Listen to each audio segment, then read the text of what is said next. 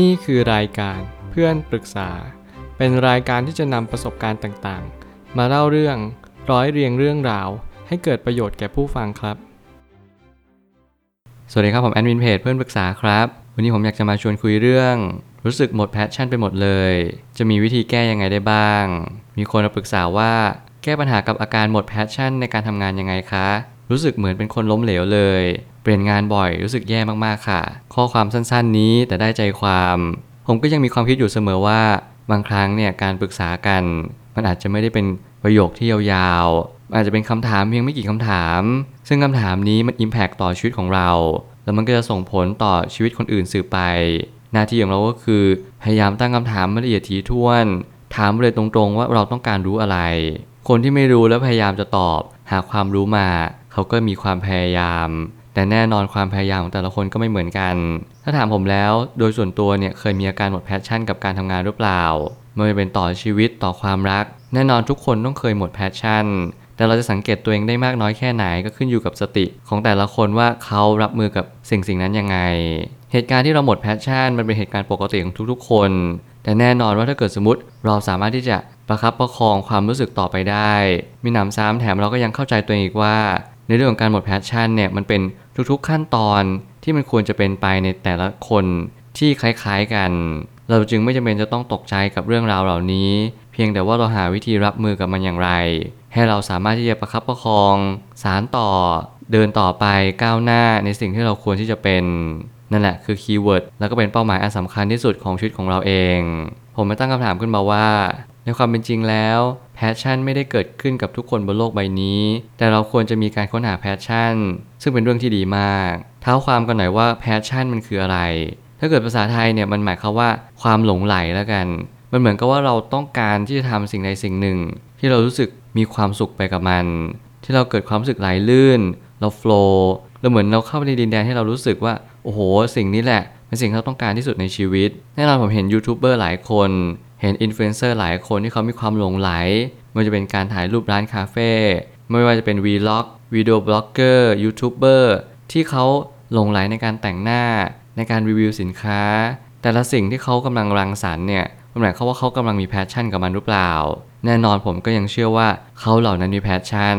ผมก็ยังเชื่ออีกว่า วันหนึ่งเขาเหล่านั้นก็จะหมด passion ในสิ่งที่เขาทำอย่างแน่นอน ผมว่า passion มันเป็นเหมือนฤดูกาลของภูมิอากาศแล้วกัน มันมีฤดูร้อนฤดูหนาวฤดูใบไม้ผลิและก็ฤดูฝน แน่นอนว่าถ้าเกิดสมมติว่าเราเข้าใจสิ่งเหล่านี้ให้อย่างชัดเจนเนี่ยเราก็จะตระหนักรู้ต่อตัวเองได้เลยว่า ทุกคนมี passion ในสิ่งที่ตัวเองทำแต่แน่นอนวันหนึ่งเราก็ต้องหมด passion ในสิ่งที่ตัวเองทำอย่างแน่นอน หน้าที่ของเราก็คือให้เราเรียนรู้จากตรงนี้ สิ่งที่ประคับประคองที่สุดไม่ใช่ passion แต่เป็นเป้าหมายในชีวิตของเรา ว่าชีวิตของเราต้องการอะไร บางคนมี passion กับสิ่งที่ไม่เป็นประโยชน์ต่อสังคมและต่อตัวเองเลย นั่นคือคำถามที่เราควรจะกลับมาถามว่า เราต้องการสิ่งเหล่านี้จริง ๆ หรือเปล่า บางครั้งเรามี passion หรือว่าเราหลงใหลกับสิ่งที่มันมีประโยชน์กับสังคม แล้วก็ก่อเกิดประโยชน์ต่อตัวเองอย่างมหาศาล นั่นคือคำถามต่อไปว่า ถ้าวันหนึ่งเราหมด passion กับสิ่งเหล่านี้ล่ะ เราจะต้องทำยังไงต่อไป เป้าหมายสำคัญกว่า passion แล้วอันนี้คือสิ่งที่เป็นส่วนต่อขยายของชีวิตต่อไป หลายคนหลงทางคิดว่า passion คือสิ่งแรกและสิ่งสุดท้ายในชีวิต ผมคิดว่า passion ไม่ใช่สิ่งแรก แต่ passion มันเป็นสิ่งที่เราต้องลองทำมันก่อน เราไม่มีทางรู้หรอกว่า passion เกิดขึ้นมาได้ยังไง เพียงแต่ว่าเรารู้ว่า passion มันทำให้เรารู้สึกดี สิ่งที่เราต้องการตามหาคือเราอยากจะมีความสุขในชีวิต นี่แหละคือคุณค่าที่แท้จริงของชีวิตเราดังนั้นเราก็ไม่มีทางรู้หรอกว่า สิ่งที่มันจะทำให้เรามีความสุขได้จริง ๆ เนี่ย มันจะทำให้เรามีแพชชั่นจริง ๆ หรือเปล่าคำถามนี้เราต้องตอบได้ด้วยตัวของเราเอง คุณไม่สามารถที่จะถามใครได้เลย เพราะนี่คือหน้าที่ของแต่ละคนที่พึงรู้ได้ด้วยตนเอง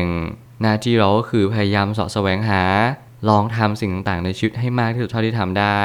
การทำงานในแต่ละวันมันอาจจะมีความสุขในชีวิต เราพยายามถามหัวหน้าคุยหัวหน้า พยายามเสาะแสวงหาไม่ว่าจะเป็นคุยกับเพื่อนร่วมงานก็ได้เช่นกัน เราลองคุยซิว่าเขามี passion กับการทำงานนี้หรือเปล่า อะไรที่เป็น passion ของเขาเหล่านั้น ถ้าเกิดสมมุติว่าแวดล้อมของเราไม่มี passion ในการทำงานเลย มันอาจจะยากที่ทำให้เราเกิด passion ขึ้นมาได้ในณหน้าที่การงานนั้น แต่เราก็จำเป็นจะต้องค่อยๆเสาะแสวงหาไปเรื่อยๆว่าการที่เรารู้สึกหมด passion กับการทำงานนี้เนี่ย มันคือความรู้สึกที่เราล้มเหลวหรือเปล่า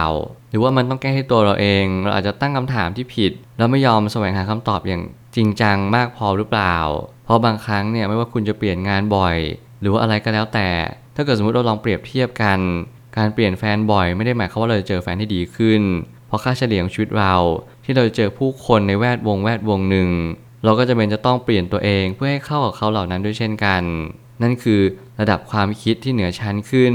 ระดับสติปัญญาที่เหนือชั้นขึ้นตาม รวมถึงจิตใจที่กว้างไกลมากกว่าที่เราคาดฝันเอาไว้อีก เพราะมันเหมือนกับว่าทุกคนกำลังอยู่ในกฎของแรงดึงดูด เราไม่สามารถเจอคนที่ดีกว่าเราได้ จนกว่าที่เราจะดีเท่ากับเขา หรือว่าเราอาจจะกำลังสับสนว่าสุดท้ายเราเจอคนที่ดีเนี่ยมันหมายความว่าอะไร สิ่งนี้มันมีสิ่งที่อยู่เบื้องหลังความคิดการกระทำและคำพูดอยู่เสมอ หน้าที่ของเราก็คือพยายามสาะแสวงหา และตั้งคำถามไม่ถูกดีกว่า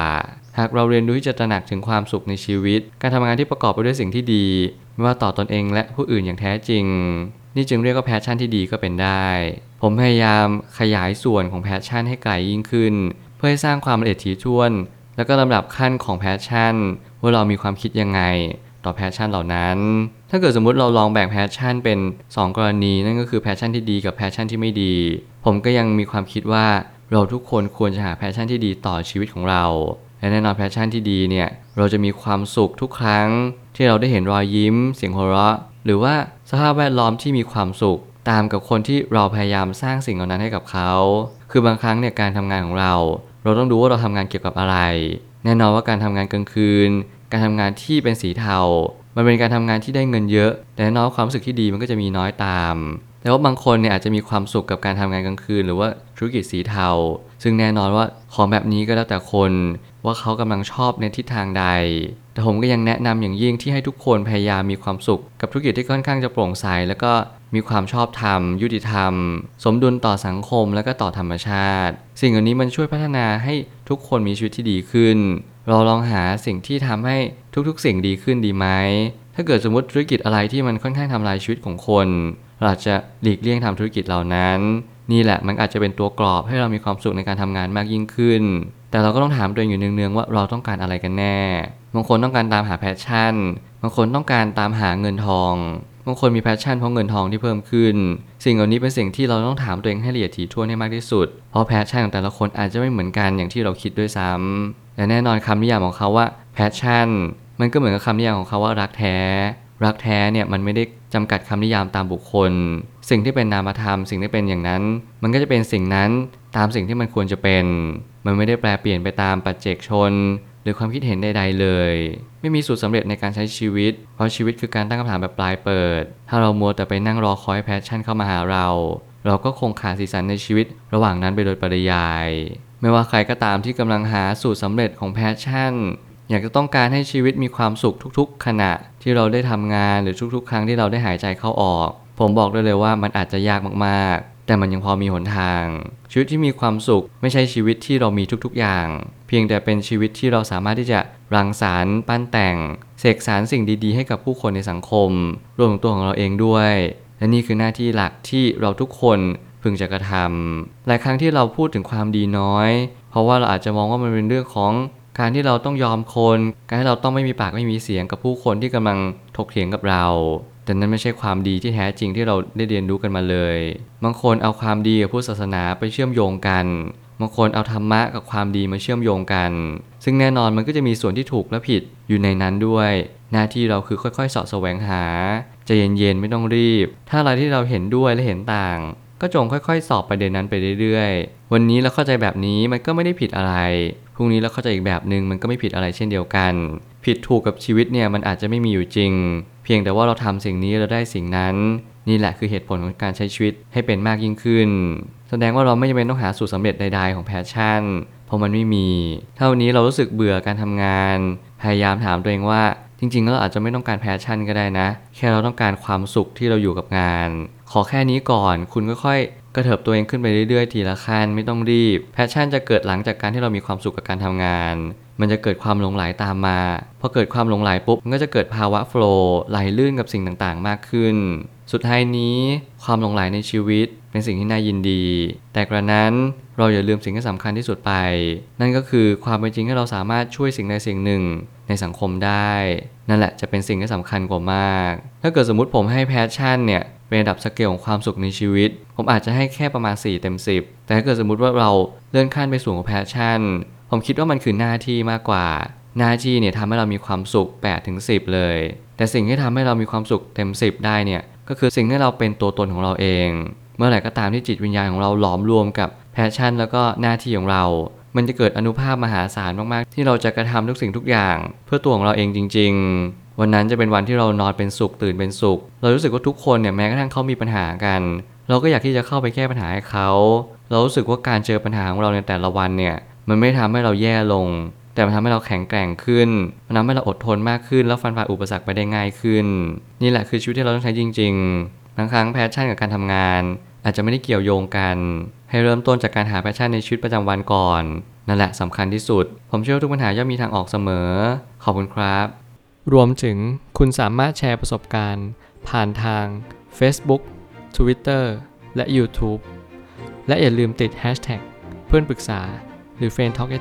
ด้วยนะครับ